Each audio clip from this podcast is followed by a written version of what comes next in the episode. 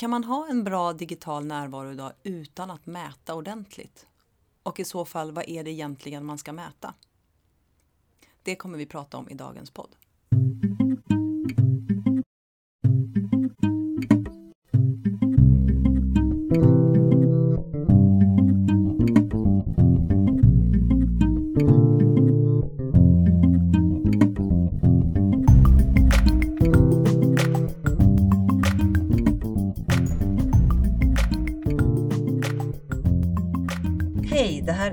Podcasten Social by Default och precis som alltid är det jag, Sara Larsson Bernhardt, som tillsammans med Deeped Niklas Strand driver den här podcasten.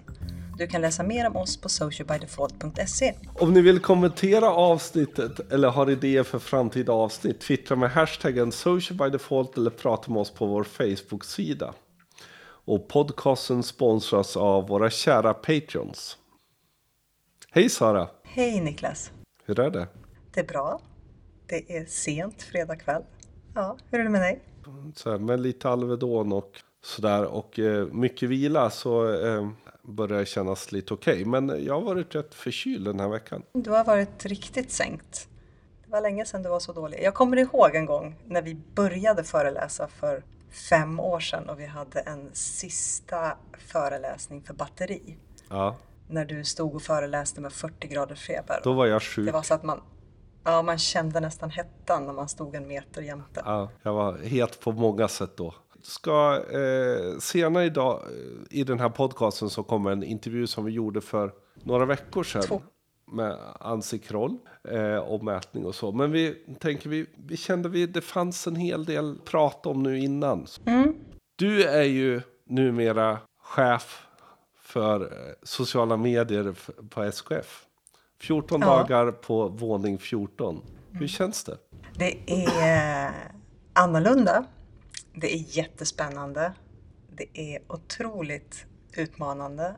Och jag är fortfarande lite omtumlad av storbolag och system och inlogg och säkerhetsåtgärder och komplexa strukturer och sånt. Men jag tror att tids nog så kommer det här bli riktigt, riktigt roligt och riktigt bra. Det är ju lite tidigt att säga liksom hur är jobbet. För det är ju, men ändå, du börjar ju få någon sorts bild av hur eh, det är. Liksom storbolag, industribolag. Jag menar, SKF är ju industri på riktigt liksom.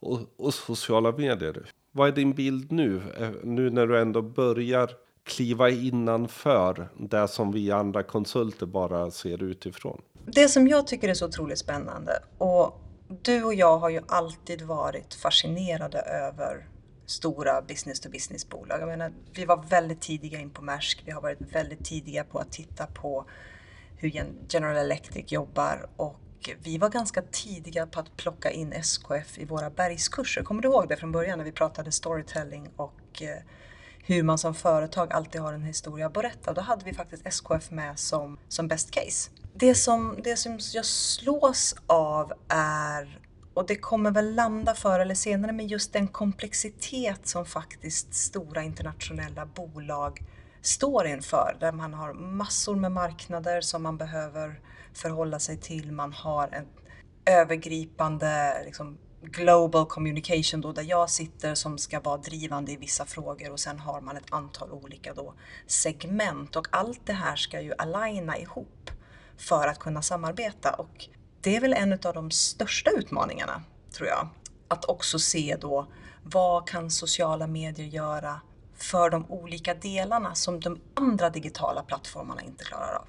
Det som är spännande när man tittar på business to business-bolag och nu, nu drar jag alla över en kam är ju att de har ju varit ganska tidiga med att prata om sustainability och det här som nu de andra företagen kommer in på, lite purpose branding och existensberättigande och så. Det har ju business to business-bolagen varit tvungna att göra ganska tidigt för att skapa relevans och intresse i kanalerna. Framför allt kanaler som kanske Instagram eller Facebook som är mer lättsmälta, lättillgängliga kanaler. Hur är det att jobba liksom sådär? Du har ju jobbat på reklambyrå, du har jobbat på i princip en contentbyrå kan man säga. Du har jobbat på en tvåmans reklambyrå där du... Och sen har du varit på konsultbyrå. Hur är det att komma liksom till SKF? Jag menar, det, är, det är ju en pärla i den svenska industrialismen. Det är ju liksom stort, det är tungt, de har en jättehus. Liksom. Hur är det? Det är väldigt, väldigt mycket folk. Det kan jag säga. Och det är, för, utifrån mitt perspektiv så tror jag att den svåraste omställningen kommer vara att jag är inte konsult längre. Eh, att jag inte har ett blivit tilldelad ett projekt som har ett startdatum och ett slut med en leverans, utan det här är ett pågående jobb som hela tiden kommer fortsätta. Och att jag inte har jag menar, jag ska leverera, absolut, men inte den här tidsdebiteringshetsen som man kanske har som konsult. För nu har jag fått sitta ett par dagar och faktiskt läsa in mig på företaget, lära mig vad folk heter, vilka är det som har vilka positioner och vilka uppgifter och sådär. Och jag kan någonstans känna en, en liten stress över att hur ska jag kunna tidsredovisa det här? Och det, det kommer vara annorlunda och ganska skönt. Det är spännande för mig att följa lite vid sidan av sådär. Några grejer som har hänt eh, sen sist är ju Twitter har eh, startat en test för några utvalda där man har gett dem 280 tecken att skriva på. Det är dubbelt upp. Och mm. sen har man också börjat titta på att skapa en bokmärkesfunktion som gör att man liksom kan bokmärka bra tweets och länkar. Plus att de nu också utvecklar hela sin broadcast-funktionalitet. Vad tror vi om det här liksom? Jag tror att med, med tanke på den utveckling som Twitter faktiskt har tagit under de senaste åren och precis som du säger blivit mer utav ett broadcast-medium kanske mer, mer än ett konversationsmedium som det var när, när vi ändå steg på tåget så tror jag att man behöver nog ha några fler tecken än de 140 som har varit. Vi har ju sett att de har hela tiden försökt utöka teckenmöjligheten genom att inte räkna bilder, inte räkna länkar, plocka ut nick och liknande. Och jag tror att de, de inser att de behöver ge oss ännu mer utrymme för att kunna kanske få bort missuppfattningar, man kan få möjlighet att säga lite mer än vad man kan på 140 tecken. Så min första reaktion var nog varför, men nu tror jag att det är, de behöver det för att kunna överleva. Ja, men kommer det här göra dem att de överlever? Jag tror att om man tittar på, jag menar, det är viktigt för opinionsbildare, det är viktigt om man tittar på journalistik och media och så. Och då för att kunna någonstans kanske ha en, en högre trovärdighet, en bättre relevans, en, eh, en möjlighet att förklara så att det inte blir missförstånd eller saker och ting tolkas på fel sätt så kanske man behöver de här 280 tecknen. Men Twitters styrka har ju legat i någonstans snabbheten och snabbheten mm. har ju mm. också legat i att du har bara 140 tecken. Vill du verkligen ha fram någonting så måste du antingen, antingen ranta i långa liksom, trådar men nu plötsligt så 280 tecken, det är så otroligt mycket text att läsa på Twitter. Men är det så mycket? Jo, men, nej, men det är, inte så, det är inte så mycket på andra. Men på Twitter blir det jättemycket. Därför man mm. är så otroligt van vid att få de här två, inte ens tre raderna text. Och så plötsligt mm. är det sex, sju rader. Man måste stanna upp. Jag tror att där finns ett problem i att man, man minskar farten dra ner farten genom att det finns mer att läsa. Och därmed är det färre som kommer ha chansen att nå ut. Kan inte det föra med sig också att man tar bort de som inte är relevanta? Att man faktiskt börjar möblera om sitt Twitterflöde just för att man får de här lite längre texterna och känner att jo, men de här kontona är konton som ger mig hög relevans. Mm. Och så plockar man bort dem. Eller så blir det helt enkelt att färre kommer läsa många utan det kommer bli de som hela tiden algoritmen pushar upp som är de enda man hinner läsa när man har sina, sin Twitter-tid. Jag vet inte. Jag, jag är skeptisk från Twitters snabbhet. Den del liksom att Twitter håller på att urholka sin unikitet på många sätt. Och blir, mm. de blir mer Facebook på väldigt mycket. Den andra delen då? Bokmärksfunktionen? Det är väl lite äntligen på den, eller vad säger du? Ja, fast det är ju samma sak där. Liksom. Man blir lite mer som alla de andra som har haft det i flera år. Liksom. Jag har ju använt eh, likes för att bokmärka och kopplat mm. det via IFT till Slack. Är det här någonting som för företag kommer ge dem mer möjligheter? ja, man får lite fler tecken. Samtidigt så Twitter är fortfarande också, ja vad ska vi ha det till liksom? Men för Twitter kommer de här sakerna att hjälpa dem. De har ju ingen utveckling, alltså ingen, inga nya användare tillkommer. Men det blir ju intressant att se om, om man tittar ett år framåt. För de har ju inte dött. Twitter är ju idag generellt egentligen en väldigt, väldigt politisk nyhetsflöde. Du har Trump, du har eh, svensk politik är väldigt mycket. Du har pro hela problematiken egentligen med trollen som också har med politik att göra. Så där. Men sen är frågan hur mycket mer det är utöver det. Liksom, ha, är det så att det har ätit upp resten av Twitter? Mycket möjligt, men kan det inte få vara det då? Kan det inte vara så att de, de nischar in sig på det och försöker någonstans forma det? Och då är ju frågan om, om det här med 280 tecken hjälper eller skälper dem. Men det får vi ju någonstans komma tillbaks till om ett halvår när vi har vant oss vid de längre uppdateringarna. Om de nu släpper igenom det för alla, för det är ju inte säkert än. Något annat som har hänt är någonting som du och jag pratat faktiskt länge om. Mm. Facebook släpper nu stories för Facebook-sidor. Helt enkelt, man tar den där man har testat på vanliga Facebook-kontot i Messenger. Som inte, har, inte hos mig i alla fall, inte många som använder någonstans. Men som har blivit otroligt framgångsrikt på Instagram. Helt enkelt korta film eller bilder som är då i en lång rad. Det släpps nu för Facebook-sidor. Det har ju du och jag sagt att där hör det hemma på Facebook. Det kommer bli jättespännande att se hur, hur framförallt företag nu plockar upp det. De har ju haft en möjlighet, de som har närvaro på Instagram, att faktiskt testa det nu under en tid. Och nu finns det möjlighet att göra det på, på Facebook. Och det, det man ska ha med sig, tror jag, i det här är att Nej, man kan inte duplicera storyn från Instagram till Facebook för att det är trots allt två olika plattformar. Det bör vara lite skillnad på målgrupper som man når, vilket innebär att man behöver berätta lite olika stories. Men grundidén är i stort sett samma.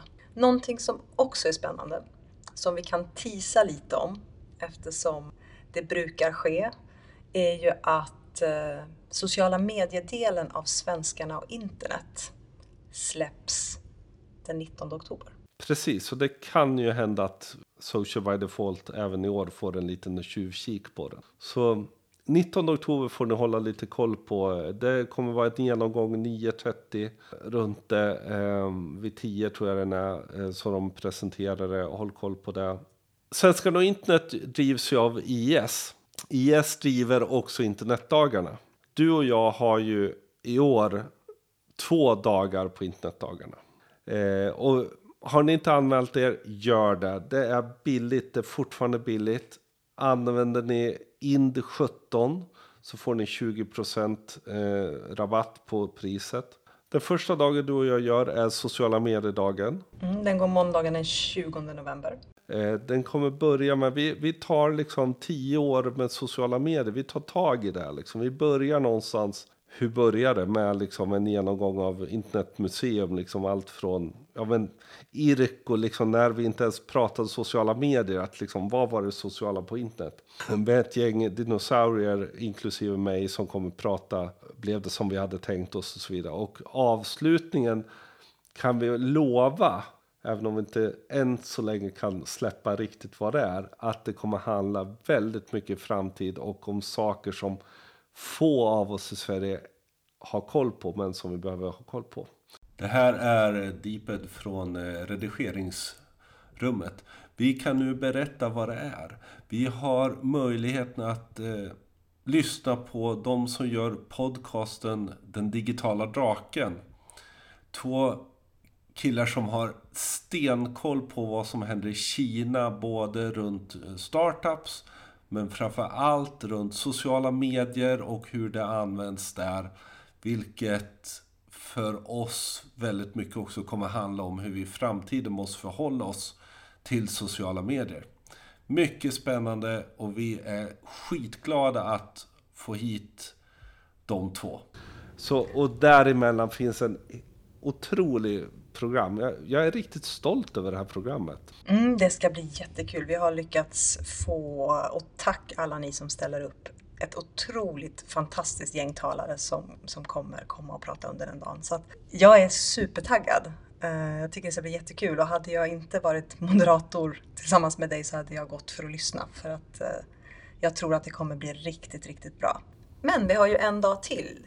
Tisdagen den 21 så modererar vi ju faktiskt ännu ett spår och det är det om fake news och alternativa fakta som vi egentligen har pratat om ganska mycket under det senaste året. Och nu har vi ju haft med oss den här problematiken och utmaningen ända sedan Trump egentligen vann valet. Och nu gör vi en, en dag där vi diskuterar och utvärderar egentligen vad var det som hände, hur kan vi göra det bättre och vad finns det för risker och fallgropar? Där vi har eh, Anders Milner som kommer inleda och ta liksom en övergripande. Vad är det vi har sett? Vad är det som har hänt? Sådana saker. Vi har Peter Dahlgren som forskar om eh, filterbubblor. Finns de egentligen? Ulrika Hedman som har tittat på Twitter och eh, media och den utvecklingen. Janne Elvelid kom från Facebook och pratar om hur de arbetar med en hel del av de här delarna. Ja, och massa, så missa inte den liksom. Så återigen, två fantastiska dagar. Det finns en hel gäng andra spår som går parallellt. Så dra tag i era chefer, fråga om ni kan anmäla er och använd koden IND17 så får ni dessutom gå ännu billigare. Så hoppas vi ses då. Och en av dem som kommer faktiskt vara med som vi har gjort en intervju med. Eh, Ann-Sofie Kroll som jobbar för Bybrick och är, får man säga mätningsguru? Ja, det får man göra. Passionerad mätningsguru. Precis. Här kommer den intervjun. Vi har tagit oss ner till en källarvåning på Sturegatan 54 för att träffa veckans gäst. Och det är jätteroligt att ha dig, Ann-Sofie Krål, här i vår podcast. Det är jättekul att få vara med, säger jag då. Var sitter vi någonstans? Ja, ni sitter som sagt i det som vi har som kundyta på Bybrick på Sturegatan 54. Bybrick är ju en koncern av fem stycken bolag. Eh, och här nere där vi sitter nu, här har vi föreläsningar men också AVs och, och som ni ser där borta har vi pingisbordet framme. Eh, och det är för att man ska kunna gå ner och ha en, en liksom, skön stund här och bara spela lite och slappna av. Känns, känns nästan som att pingisbordet har blivit det nya flipperspelet. För jag vet inte, ja. Det känns som att det finns lite överallt. Just. Ja, och jag vet inte varför det blev ett pingisbord. Det var det som, som personalen ville ha och, och då gör vi så. Spelar du ofta här? Jag kan säga att jag har aldrig varit nere och spelat. Men det, det, används dagligen. Så att jag tror att många tycker att det är, speciellt på lunchen, är det många som går ner och, och liksom tar en match. Okay. Eh, och sådär. Sen är det ju jättepopulärt alla de här dagarna då så förskola och skola stänger. För att då gillar ju ungarna, då kan man ju liksom ha fler barn med sig. Då, har det, då är det lekisområde här. Lite så faktiskt. Men det är ganska skönt. Det är ett bra stöd för medarbetarna. Så att. Men vem är du? Eh, jag är... Eh, ja, det var lite roligt. Eh, jag inser att jag är en utforskare. Uh, igår så talade jag ju även på, på webbdagarna och då tog, tog uh, en av talarna upp det att, att hon var ingen expert. Det var lite kul också när Viggo Kavling hade precis gått ut med hela den här sociala medieexpertsgrejen. Uh, men jag gillade det. Vi, vi jobbar väldigt mycket med analys mm. utav kommunikation och marknadsföring. Så jag är en nyfiken utforskare som tycker att det är väldigt, väldigt roligt med kommunikation, marknadsföring, sociala medier och sånt. Men du kallar dig inte expert? Nej, jo, det gör man väl kanske. Jag vet inte, det är väl inget epitet man väljer. Det är väl Nej. snarare så att någon annan sätter det på en. Eh, så att, eh, men jag är väldigt nyfiken av mig och det tror jag man måste vara när man jobbar som konsult, vilket mm. jag gör. Och ni säger att du jobbar med siffror och analys och data. Mm, mycket. Vad är det som fascinerar dig med det? Jag är inte så mycket datan i sig, utan snarare vad man får fram utav det. Det händer så mycket spännande om man börjar leta i data. Mm.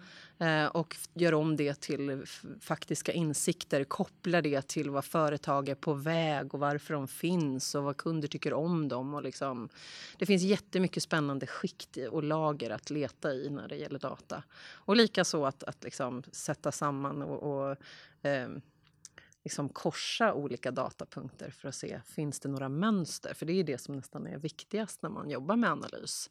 Men det här har du gjort i lite drygt tio år, berättar ja. du. Ja. Hur har det förändrats genom åren? Mycket. Eh, jätte, jättemycket. Men det har också jag. Så att jag tror att, att jag ser annorlunda på analys idag än vad jag gjorde. Och det ska jag säga att, att eh, när jag träffar kompisar, eh, jag har kunder idag som jag pluggade med.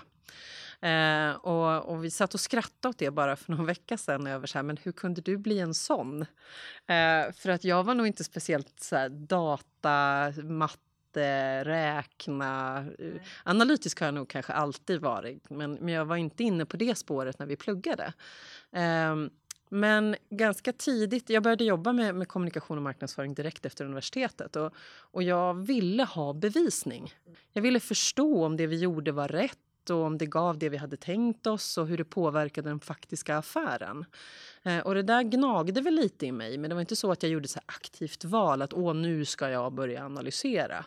Utan sen blev jag helt enkelt headhuntad till ett vd-jobb för en, ett företag som jobbade med analys. Mm. Eh, och därav så liksom började den resan. Tio år mm. med mätning. Mm.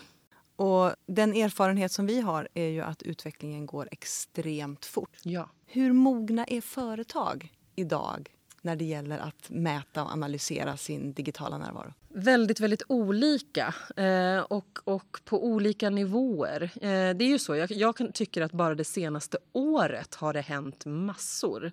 Jag har som sagt en bakgrund då där jag 2006 gick in i ett bolag som jobbade med semantisk utveckling, lingvistisk utveckling och var kanske lite före sin tid.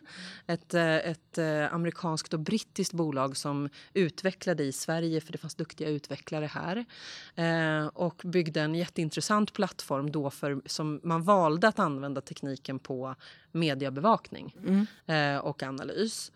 Och sen så, så, så liksom har det väl varit lite, det tragglade på några år. Senaste åren har det ju bara boomat i vad vi kan göra, AI, allting är datadrivet. Sociala medier har ju totalt liksom förändrat hela datalandskapet. Mm. Um, och vi har väl nått en punkt där man inte diskuterar om man behöver titta på data utan hur man ska titta på data och vad man ska göra med den. Så att, så att diskussionen har blivit väldigt mycket mer intressant. Eh, man behöver inte övertyga lika mycket om att det behövs. Eh, däremot så är det ju inte alls så att folk förstår skillnaden på data. Om jag går igenom med mina kunder liksom att data, metrics, analytics, analys, insikter och sen nå någonting som man kan agera på. Den resan är, sitter inte än. Var är den största utmaningen? då? Att filtrera och hitta rätt mängd data som man kan agera på eller att faktiskt agera på den datan man samlar in? Jag tror att, att eh, det är fortfarande så att folk tycker att det är läskigt att agera. Men jag tycker nästan att största problemet fortfarande är vad är det man vill veta? Att ställa mm. rätt frågor. Eh, det är lätt att mäta för mätandets skull. Eh, det är lätt att eh, mäta det som inte är relevant överhuvudtaget. Så att man sitter och stirrar på saker som man tror är viktiga. Så det är ju någonting som man hela tiden liksom med en knivskärpa får lov att gå in och titta på. att Kommer någon ha nytta av det här? Vilken, vilken eh, position eller liksom, eh, vilket avdelning i företaget ska använda det som kommer ut. Eh, för annars blir det heller inte använt. Så, att, eh, så det är flera dimensioner i det där som kan vara utmanande. Nu mäter ju ni digital närvaro liksom överlag mm. väldigt stort. Men om vi ska koncentrera oss på sociala medier mm. som är liksom vårt perspektiv utifrån det så har det ju alltid varit en diskussion om att går det att mäta, eller vad kan man mäta i sociala medier egentligen? Mm. Framförallt när det gäller om man ska driva konvertering eller generera mm. leads. Och så. Mm. Hur långt har vi hamnat där? Det, det, beror, det beror lite på, för det är så här, mål och syfte eh, på kampanjer och sådana saker. Men, men det första man måste bestämma sig för är ju liksom, vad är det som är konverteringen. För att det är en sak om du ska driva trafik till e-handel. Eller liksom, så det finns flera dimensioner du måste titta på. Mm. Eh, men sen kan det finnas annan typ av konvertering som du vill göra. så att säga. Du har en annan call to action. Eh, så det beror lite på vad du är du vill driva till för faktisk effekt. Hur du sen behöver mäta. Och jag tycker fortfarande att det är så att om man tittar på mera marknadsorienterade aktiviteter och, och säljorienterade aktiviteter är lättare att mäta för där har vi mycket mer isatt i, i det digitala. Det är lättare att följa saker hela vägen in i e-handeln. Du, du kan sätta liksom pixlar och, och mm. få ordning på det. Um, Däremot om man, om man jobbar med organisationer där det kanske är viktigare att titta på budskap eller vilka man interagerar med och hur högt engagemang man klarar av att eh, och leverera så är ju det svårare idag, speciellt när engagemangsnivåerna går ner mm. eh, och man måste börja titta på annat. Det, det är som, tiden är förbi att hålla på och jaga likes.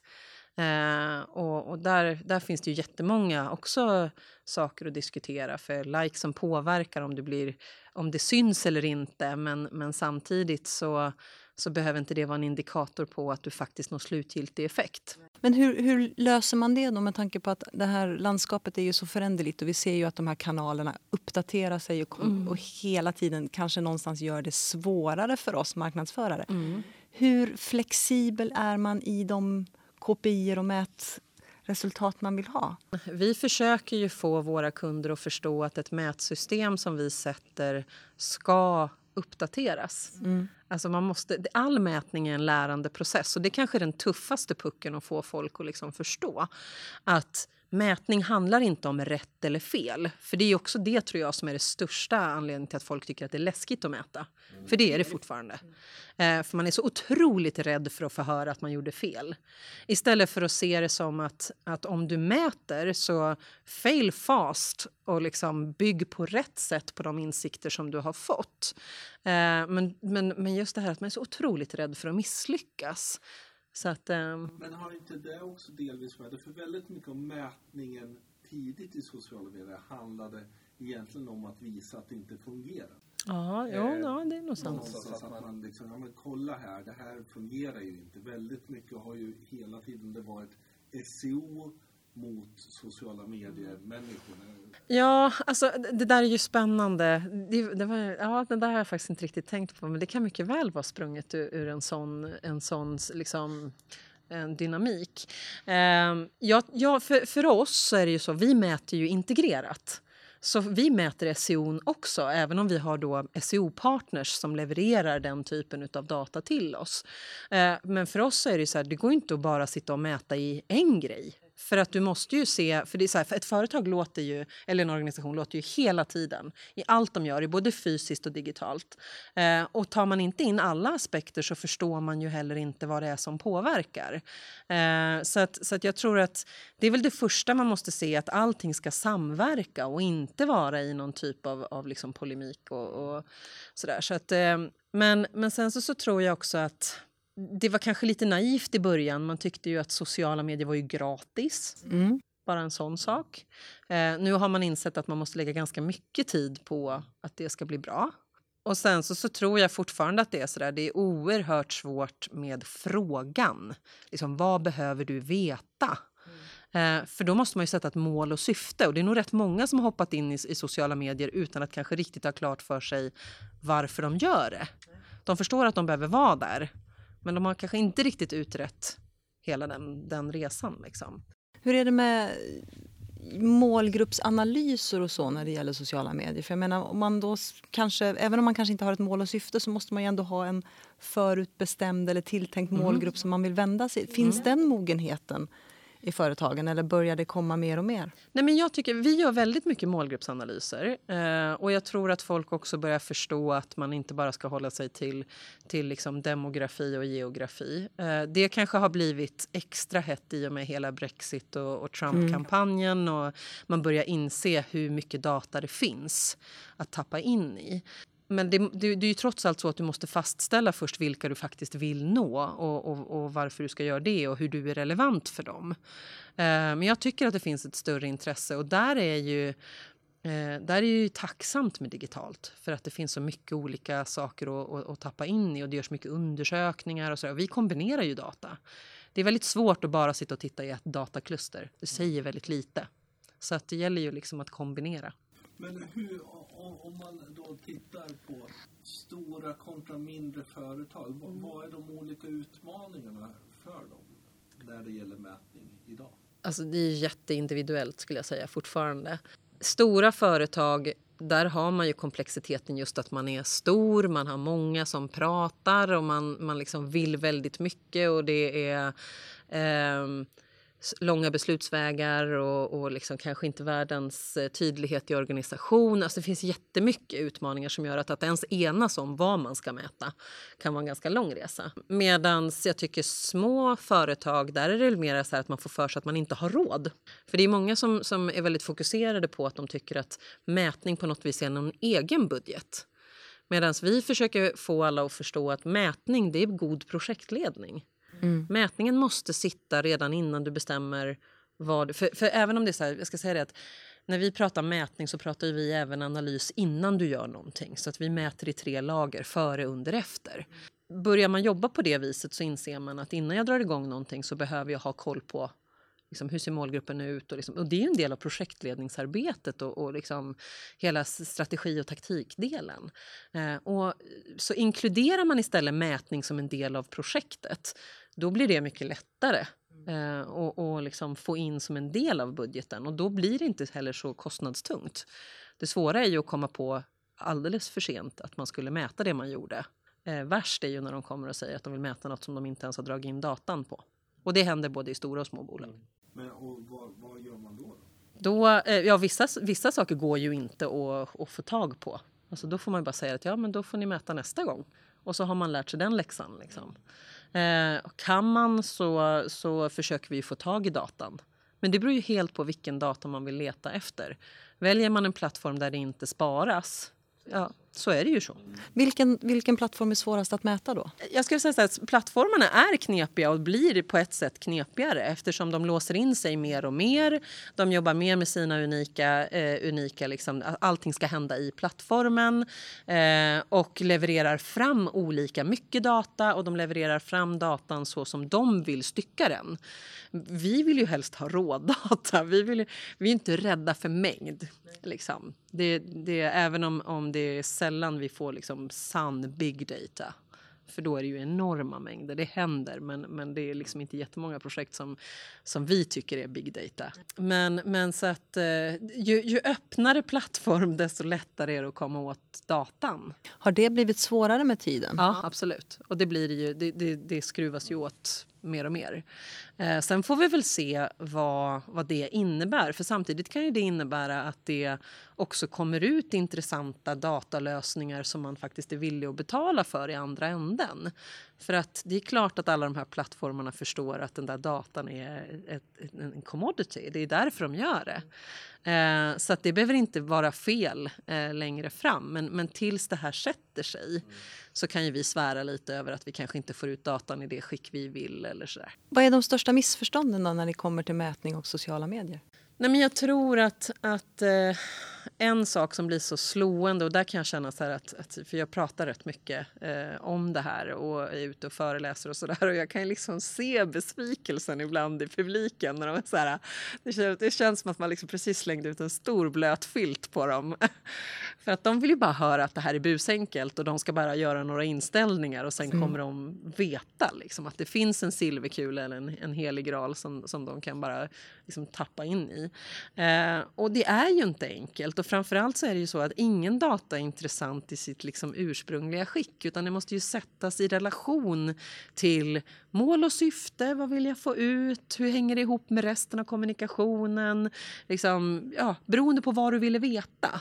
Eh, och har man då satt sig i den där publiken för att lyssna på mig och inte har en aning om vad, varför man gör saker och ting eller vad man vill veta, då är jag skitjobbig att lyssna på. Liksom. Så, att, så att det kan jag väl känna sådär, att det är väl det största missförståndet att det ska vara att alla de här fina dashboardsen och, och liksom, att det faktiskt säger något. Ändå är det den, den fråga vi får höra mest. Ja, men vad säger det här? Vi lägger väldigt mycket kraft i våra analyser på att förklara vad betyder det och vad måste du göra för att göra något åt det om det är någonting du kanske inte ville ha. Eh, eller hur kan du göra mer av det här? Eh, men det är ju lite sådär att man måste ju liksom gräva djupare. Om man, om man tar exempel att ja, men man, som, som det intressanta är ju om man ser att, att visst innehåll till exempel får väldigt mycket intresse.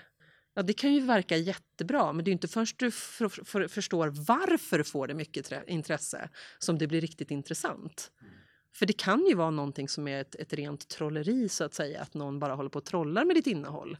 och det finns ingen bäring in i, i liksom målgruppen eller vad du hade för mål och syfte med det innehållet. Och då, då har ju datan lurats. Liksom. Så du måste ju hela tiden kunna trycktesta. Vad betyder det? Så vi gör ju ganska mycket sånt. Att hittar vi ett intressant mönster i, i någon kunds analys så pikarna vill man ju hela tiden gå ner och kolla vad, vad, vad hände här? Vad berodde det här på? Är det bra eller dåligt? För det, det säger inte datan från början, även om det kan verka positivt. Men då känns det ju som att ni jobbar väldigt mycket med era kunder kontinuerligt mm. för att kunna då analysera den datan som ni faktiskt samlar in. Mm. Jag tror att, att man måste förstå, alltså vi måste vara ödmjuka inför att, att eh, kunderna kan sin organisation och, och sin verksamhet bäst. Eh, och, och vi kommer med en kunskap in i det sammanhanget. Eh, och därför är det oerhört viktigt att man jobbar som ett team. Vi måste ju kunskapsöverföra det vi har hittat så att de sen alltså, kan analysera vidare själv och bli insikts liksom letande. Vem eller vilka på företagen är det ni pratar med? Det kan variera ganska mycket. Oftast så är det liksom, kommunikationschefer, eh, marknadschefer, eh, vdar, eh, liksom, det, det är oftast ledningsgrupperna som, som vill att de vill ha det här också kopplat till sin KPI-mätning eh, för att förstå hela, hela processen. Liksom. Och, och mycket tyckte jag, det, hände, det var en sån här, apropå, apropå liksom, vad har hänt med mätning, det var ett språng i och med att alla började göra kundresor Sen kan man diskutera hur väl de här kundresorna faktiskt är mappade. Men det var ändå en dörröppnare för oss som håller på med analys. Eh, att man började inse liksom, vägen kunden tar. Mm. Eh, och då har man bara börjat jobba med det. Vi är alltid positiva om man har gjort en sån resa. För då har vi ändå någon, någon förståelse för varför vi letar bevisning. Om du skulle ge fem viktiga punkter för att börja mäta sina sociala medier på ett rätt sätt. Mm. Vad skulle det där vara? Ja, först då är det ju att vara helt säker på att man är på rätt ställe. Och då måste man utgå från målgruppen. Eh, att liksom baserat på vilken verksamhet man har och, och vad det är man vill göra. Eh, att, man, att man är på rätt ställe. För att hur man sen mäter den plattformen som man väljer att vara på är liksom en utmaning i sig. Eh, men att verkligen förstå att, att det är här som vi kan möta målgruppen. Jag tror många eh, drar den slutsatsen lite för snabbt att ja, men det är klart vi ska vara på Facebook för att och sen visar det sig att målgruppen inte alls är intresserad av att interagera på Facebook. Och för andra kan det vara helt perfekt. Så att, så att först är det att liksom verkligen göra sin, sin målgruppsanalys och, och ta reda på hur lirar den med det vi vill göra. Och sen är det ju givetvis då, beroende på vilka plattformar du väljer, se till att du får in datan. Så att, så att man liksom drar in det man behöver titta efter. Starta i tid, absolut. Eh, och där finns det olika vägar att gå beroende på vad det är för data du ska leta efter. Eh, man kan, kan liksom, det finns ju tjänster som, som drar in den här datan åt dig och, och, och sådär. Så att eh, det finns olika vägar. Men, men bara säkerställa att man får in den så att man har det. Eh, och sen så, så är det ju just det här med att för att kunna mäta rätt saker så måste du förstå krokarna i den där resan. Eh, jag brukar dra parallellen med, med eh, jag lyssnade på Johan Attby på Fishbrain som pratade om liksom att för att han ska säkra att Fishbrain har medlemmar så har de tittat i datan och så har de sett att det, som, det beteende som de letar efter är att deras medlemmar ska dela en fångst. Eh, i Fishbrain-communityn. Eh, det är ju en sportfiske-community. Eh, eller så ska de kommentera på den, för gör de det blir de kvar. Och, och så, liksom, så det var hans hook. Och det där måste man liksom förstå att beroende på mål och syfte och, och, och, vad den där konverteringen handlar om så måste jag förstå vad är det som händer innan konverteringen så att jag får någon typ av eh, rörelse. För det går inte bara att mäta på slutgiltig effekt utan det gäller ju liksom att få hjälp på vägen.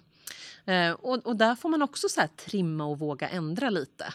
Eh, så man måste klura lite på vad är det som brukar hända inför. Eh, och, och, att ta den diskussionen gör också att man kanske funderar lite mer på vilket innehåll behöver jag släppa och sådana saker för att få till det. Så att det, är, återigen, det här är ju egentligen projektstyrningen. Alla mål man sätter ska ju vara smarta. Mm. Eh, och, eh, och då får man in även det här med tidsbundet.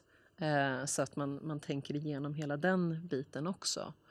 Um, men sen är det också det här med att, att, förstå att det finns olika, det här med köpt, ägt, förtjänat.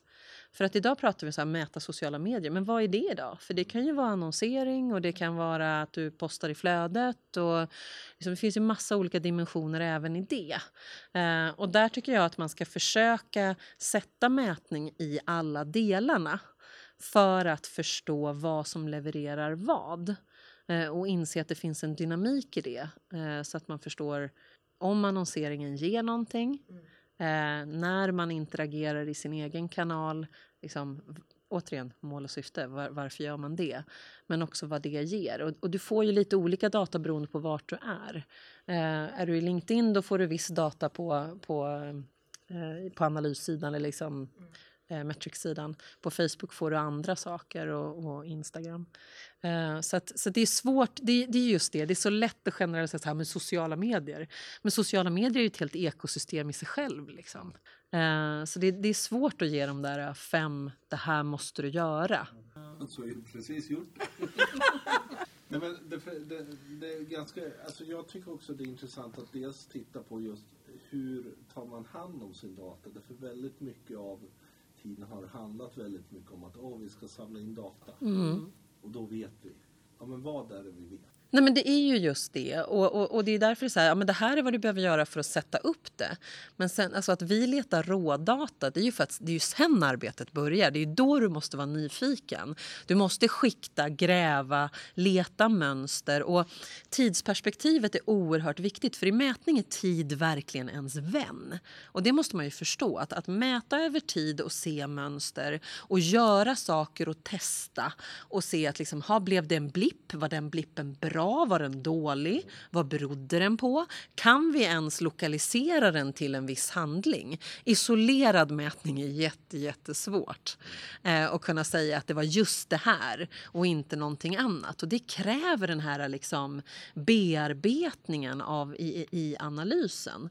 Och sen när du även har bearbetat, då måste du sätta det i perspektivet, ja men vad ville vi? Liksom, hur, hur länkar det här till vad vi faktiskt ville göra?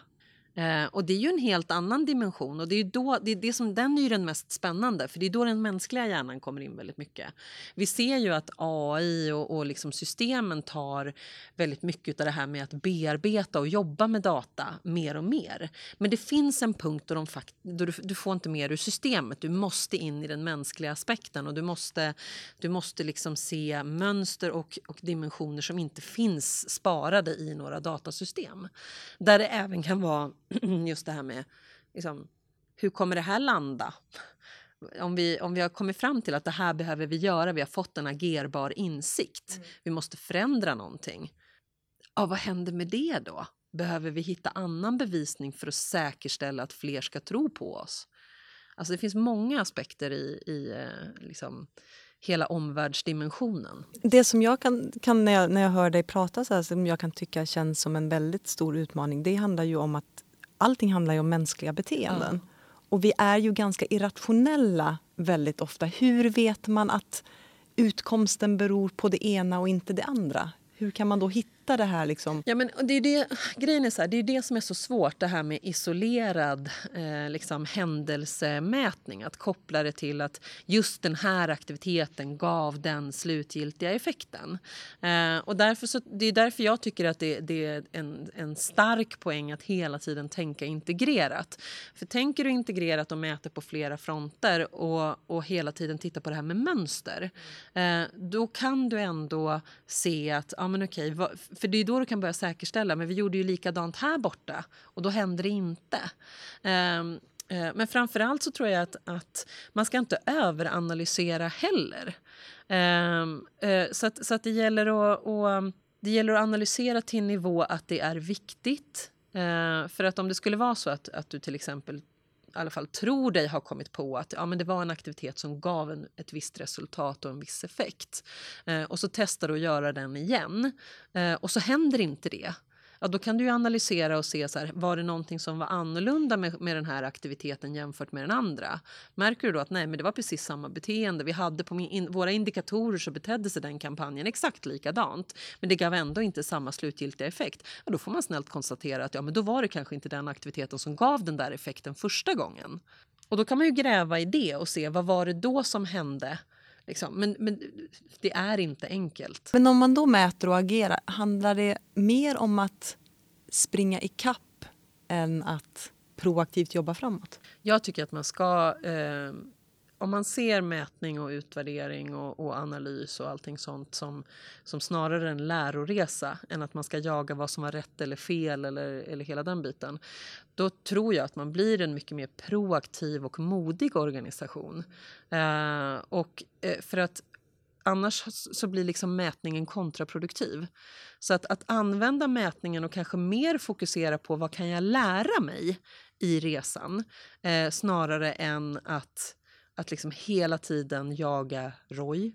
Eh, alla vill veta att liksom gav det... Eh, och snarare ha ett öppnare sinne för... Jag tycker liksom sociala medier är underbart när man börjar leta på vilka, vilka interagerar med ett visst företag. Som Almedalen är ju ljuvlig att mäta skitmycket data. jag skulle säga det. Herregud, jag blir bara trött du säger det. Nej, nej, men det är jättekul. Eh, och, och, folk tittar ju inte på datan på det sättet som vi gör. Sen är det ju ingen som sitter och tittar på Twitterdata från Almedalen på det sättet vi sitter och, och, och liksom verkligen gräver. Men vi ser ju att våra kunder får ju en helt annan förståelse för hur de jobbar med sina budskap, hur deras talespersoner ska jobba, vilka arenor de ska tacka ja till, vilka som är deras kompisar som de borde liksom samarbeta med. Och Almedalen är ju en helårsaktivitet även om liksom, större delen av Sverige tror att det är en vecka.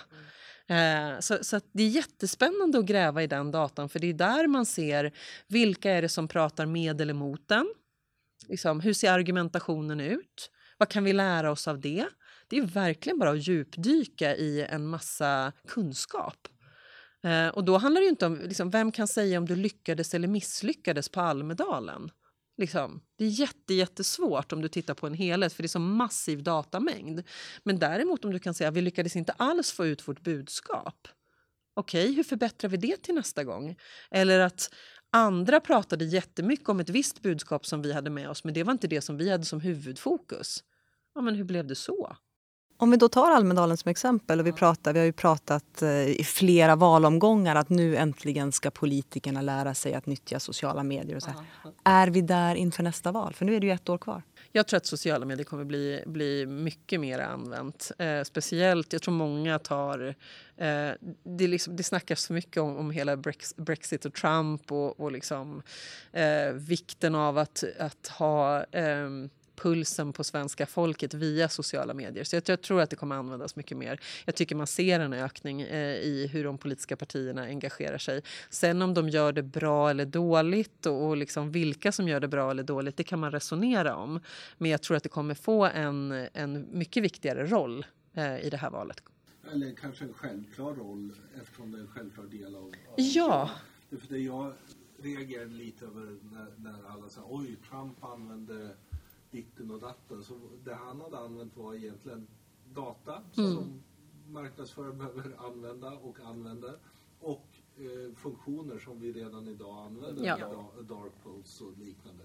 Det var ju helt enkelt en lärdom i marknadsföring snarare. Men sen har han lite mer pengar att slänga på Facebook. Ja, och, och, och sen... sen... så tror jag också att det man ska, det man ska betänka är ju så här att det var inte så att, att inte Clinton också använde sociala medier och hon hade dessutom en större budget. Eh, och där kan man ju då titta på eh, även helt liksom helt annat som inte har med sociala mediedynamiken att göra utan snarare det här med mänskliga beteenden och, och vilket innehåll som, som liksom delas och, och interageras med och hur man kan driva på folks eh, liksom drivkrafter. Mm. Eh, så, att, så att jag tror att sen, sen är inte jag så säker på att det är så att alla kommer köra samma taktik. Eller liksom, för, för, men, men jag tror att det var en ögonöppnare eh, att det går att göra.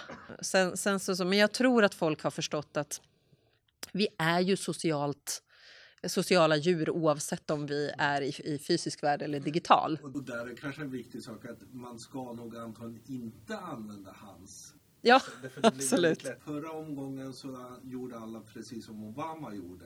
För det gick ju bra. Och nu så, sådär. Och det är ju snarare så, ja men vad är nästa steg? Ja. Och där tänker jag, det, eh, i, här i dagarna precis har Google släppt eh, upp möjligheten att slänga en jäkla massa eh, o, o, ostrukturerad data på deras datamaskiner och sen ska man få ut det strukturerat. Och Jocke då som vi intervjuade i förra avsnittet var ju alldeles eh, som ett litet barn på julafton över detta i sin En sak idag.